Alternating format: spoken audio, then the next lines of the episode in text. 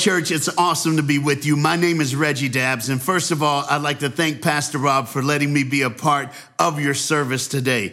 I have a simple thing that you need to know. Every black preacher that I know, we title our sermons. So today, our title is simple everything's gonna be all right. If you have a Bible, turn to John chapter 16, verse 33. The Bible says this I have told you these things so that in me you may have peace. In this world you will have trouble, but take heart.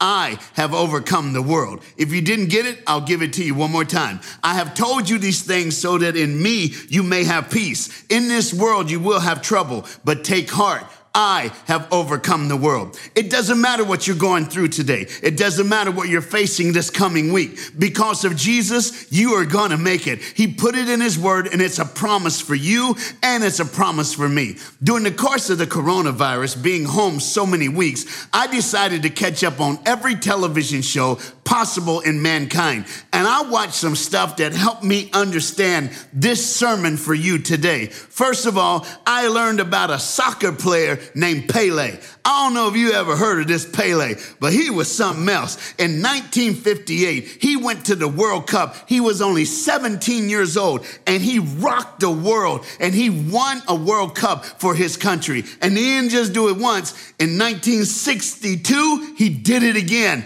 two in a row. And he went back again in 1966. But this time, something crazy happened. There was this player from Portugal. They called him the Butcher. Now, you know, if you're named the Butcher, you ain't in for a good reason. He was hit and put in to just take out Pele, and he did.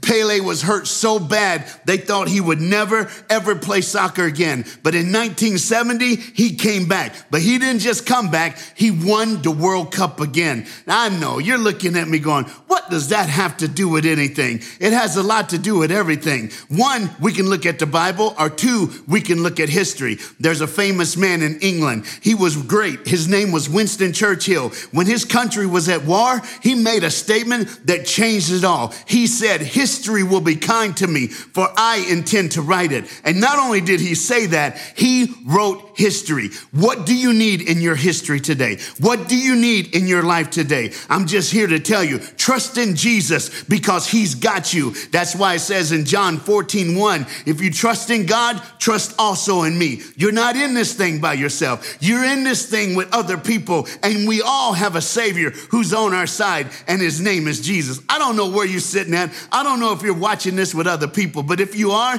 just touch somebody on the shoulder and say, everything's gonna be all right. Go ahead, you can do it. I see you. Sir, I don't know why you're watching this in your boxer shorts, but I'm not gonna look twice. Now look at another person to you and say it again. Say, everything's gonna be all right. The second thing I watched was about a basketball player. His name was Michael Jordan. Michael Jordan was absolutely amazing. Did you know in his basketball career, Michael Jordan missed this many shots? This many shots in the NBA. Oh, I'm sorry. Let me break it down. He missed 543,210 shots. He missed over a half a million shots, but nobody remembers the shots that he missed. But everybody remembers the shots that he made. It was awesome because in 1993, he walked away from basketball. One of the most horrific things that can happen, his father was murdered. He thought he would never come back, but he said two words that changed everything. He came back and he said, I'm back. Do you have to understand? The world will throw things at you that you never see coming. Bar problems, heartache, things that make us sad, they happen. But you have to do what Michael Jordan did. Once you get through that grieving period, it's time for you to simply say two words to the world I'm back. Two words to your situation I'm back. Two words to your heartache I'm back. Two words to your sorrow I'm back. I know I'm preaching good today because you're a good people and you just need to know I don't know what's happening in your world, but in my world, I've decided that with God for us, nothing can stand against us. So look at your situation and say, I'm back. Look at your family members and say, I'm back. Look at everything around you that's going wrong and simply say, I'm back because we have God and we're going to make it. Now, the next one, the next movie that I saw, I didn't want to see it. Matter of fact, my wife made me watch it. Now, if your wife has the ability to make you do stuff, you in my boat. And we in this thing together. Just go ahead and do it. Because we sit down one night and she says, You got to watch this movie. And she started it. Now, it was a Disney movie. I love Disney movies. That's all good. But then it had a horse. The whole movie was about a horse. Who makes a movie about a horse? And not only that, it was a horse named Seabiscuit. Who names a horse Seabiscuit? Now I gotta tell you, once I started watching this movie, the first race Seabiscuit was ever in, they got on the, the jockeys get on the horse, they come out, the people are taking pictures, and when he came out, Seabiscuit, everybody started laughing. Man, they didn't just laugh. People were laughing because all these horses were huge, big stallions, but Seabiscuit wasn't as big as the other horses were. He didn't look as fast as the other horses were. But once they came out of that gate, Seabiscuit knew what he had to do. I love movies. The movies do things that we don't normally see. And I got a friend with me. He, he helped me see this. He said in the middle of the movie that that horse, Seabiscuit, when they get in the gate, he would look left and right and see who he's running against. And he would find the fastest runner, the fastest horse, and he'd stare him down. Sometimes we just need to stare our problem down. Sometimes we just need to stare the difficult situation down. And like Michael Jordan, like Pele, just simply tell it, I'm back. Seabiscuit was great. He was known for racing. He was incredible. But then it happened. He got hurt. Ain't it crazy how life can bring us those but moments? I was doing great, but there was a financial crisis. Everything was fine, but my wife left me. Everything was good, but I got cancer. But listen to me, there's one thing you have to always go back to, and this sermon is about that. There's a but Jesus moment waiting to happen for you. There's it. It is. It happens to us before. Somebody's watching this, you've already been there. I was an alcoholic, but Jesus. I was a drug addict, but Jesus. My life was messed up, but Jesus. But Jesus can turn everything around. That's why I can confidently tell you today everything is gonna be all right. Now, Seabiscuit hurt his leg. But his owner, she loved him. She put him in the pasture, just let him hang out. He used to race deer for the fun of it. Then there was this one race that came up. It was the Santa Ana 100 Grander. That was it. And she said, let's put him in the race. Let's just let him run one more time. Just one more time. You see, some of us, we think that we've been disqualified. We think that life has passed us by. But you know, we have an owner, we have a father, we have a God up above who wants to see us run just one more time. And when he got in that race, Seabiscuit, he ran the fastest of any horse from America. He's the second fastest horse ever in that race. He won it running away, blowing everybody else away. I was so happy. I'm with my wife watching this and I started clapping. I caught myself clapping like you do at a Rocky movie. But this was about a horse who was like a short one. And I'm like laughing. I said, this is good. This is the best movie ever. I love this movie. And all of a sudden, when Pastor Rob asked me to come preach to you, I started remembering all these things that I've watched. And it came back to me simply this with God for us, who can stand against us? I'm speaking to someone, and it may be just one lady who's had it and they don't know where to go, don't know where to turn, don't know where her hope is gonna come from, don't know the answer. I'm just here to tell you, but Jesus can answer your problem. But Jesus can change your situation. But Jesus is the way, the truth, and the life. And if any man comes unto him, he can save him and change them. You just need your but Jesus moment. And today could be that day. Why? Because whatever you're going through, everything's gonna be all right. There was a boy who was six years old. He went to school and school was fun. He had friends, everything. But they had an event at school that he didn't see coming. It was called Parent Teacher Conference. Some of you, like me, don't like Parent Teacher Conference. I'd vote for the president who says he would get rid of Parent Teacher Conference. But when it happened, this boy found out his mom and dad were the first ones to come in and talk to the teacher. After five minutes was over, they walked outside. His boy noticed them. All his friends are with their parents, and all my friends' parents were young, but his parents were like old. So his friends' parents were like looking 25, 26. His parents looked 40. When he got in the car, he had to ask. So from the back seat, he yelled to the front seat, Hey, why y'all old? And don't ever do that. If you're a kid sitting watching this with your parents, don't ever ask your parents why they owe. That's a mistake. And only Jesus can save you after you do that. I just thought I'd help the children out today. When he got home, the dad said, we got to talk. So they put him at the kitchen table to have a talk. Anybody ever been to the kitchen table to have a talk? If you haven't, don't go. If you don't smell food, don't go. Run. They can catch you later. When he sit down, the mom said, baby, there's a plan for your life and started to cry. The dad moved chairs and held the mom for 10 minutes. After 10 minutes, the dad whispered, tell him, you got to tell him now. And all of a sudden, the mom said, baby, I'm old because I'm not your mom. And the dad whispered, I'm not your father. The mom said, You have a dad, your mom gave you away. You don't, we don't even know who your father is. But we're gonna take care of you, we're gonna love you. But that little boy went to his room that night thinking, if you don't have a mom, you don't deserve nothing. That was his butt moment. But I don't have a mom. But I don't have a dad, but I don't have a family. Hey, this is passionate for me because I'm the boy. I'm that boy. And by the time I was 12 years old, I decided that life wasn't worth living. So at 3 a.m. in my bedroom, I started to cry and my bedroom door opened. Look, if your bedroom door opens at 3 o'clock in the morning, you need to run because that's a scary movie. I don't like scary movies. You know why? Black people die first in scary movies. Let's just keep going, let it go. But it wasn't it, clown. It was my foster care dad. He was a janitor in a public school. He did cleaning all day, every day, Monday through Friday from 3 p.m. to midnight. When he walked in my room that morning at 3 a.m., he said, Are you all right? I heard you crying. I said, How could you hear me cry? Your room's on the other end of the house. He said, Oh, son, every day you hug your mom. Every day we talk. Every day we have fun. But you haven't for three days. You've been so quiet. You've been so lonely. What can I do? I just wanted to do something. So two nights ago, when I came home, I grabbed a pillow and I slept by your door. And this morning I heard you cry. Are you all right? All I said was, I don't know what to do. And he said, I'll never call you Reggie. I'll always call you son. And from this day to the day I die, I will love you. And he did. He did. I know I don't belong in many places, if any. But for some reason, I know in my heart everything's going to be all right because we have Jesus. Trust in God. And Jesus said, Trust also in me. He told us that we would have trouble, pain, and sorrow in life.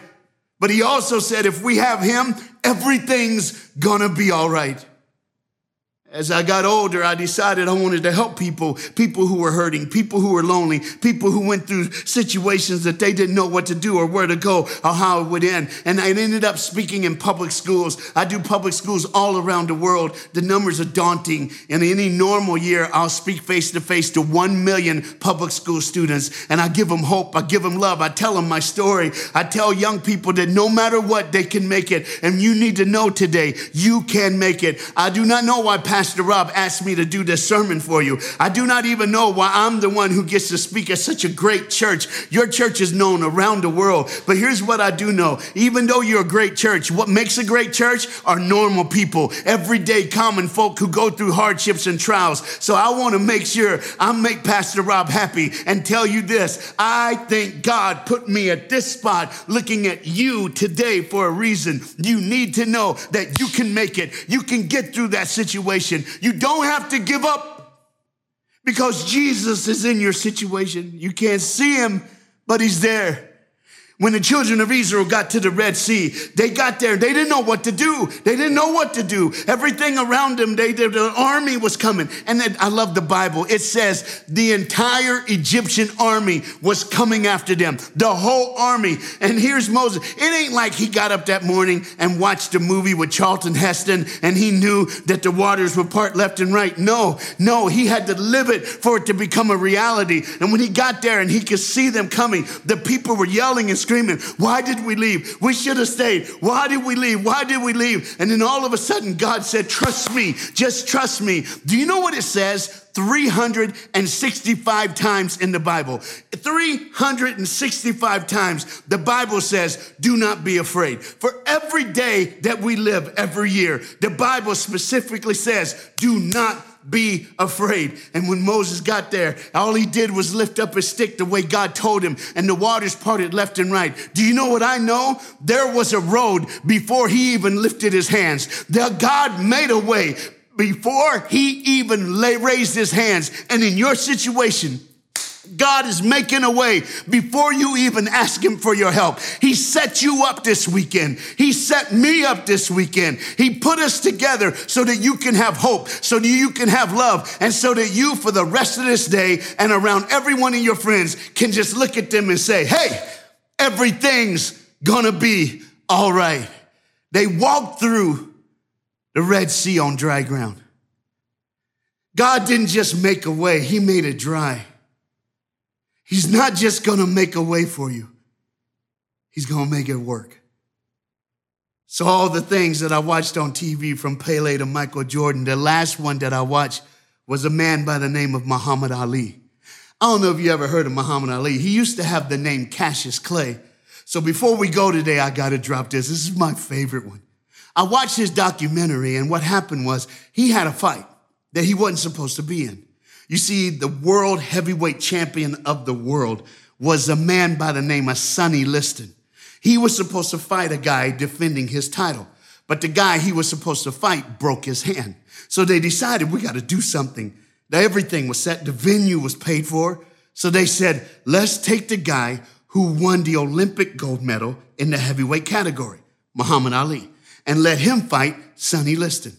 They did it. They promoted it. Muhammad Ali said yes. And on the night of the fight, it was crazy. There was people everywhere. And like they do in any fight, if you've ever seen them, they first introduced the challenger. Please welcome Muhammad Ali. And he danced in the ring. He was great. He was a showman. He said stuff like this. I float like a butterfly, sting like a bee. That's why they call me Muhammad Ali. He was awesome at what he did. But that night, as he was dancing, they introduced the champion, Sonny Liston. Sonny just walked straight into the ring and they had to do it. They had to have this meeting in the middle of the ring where the referee was there. So the referee went over the rules and he says, All right, in 30 seconds, the bell will ring. Come out, tap gloves, and start fighting. Managers, give them your last words. They went in the corner and Muhammad was dancing around. He was doing dance for the crowd. All of a sudden, his manager said, Look at me and he stopped because his manager had never done this. And Muhammad Ali said, What's wrong? And his manager said, Look at me.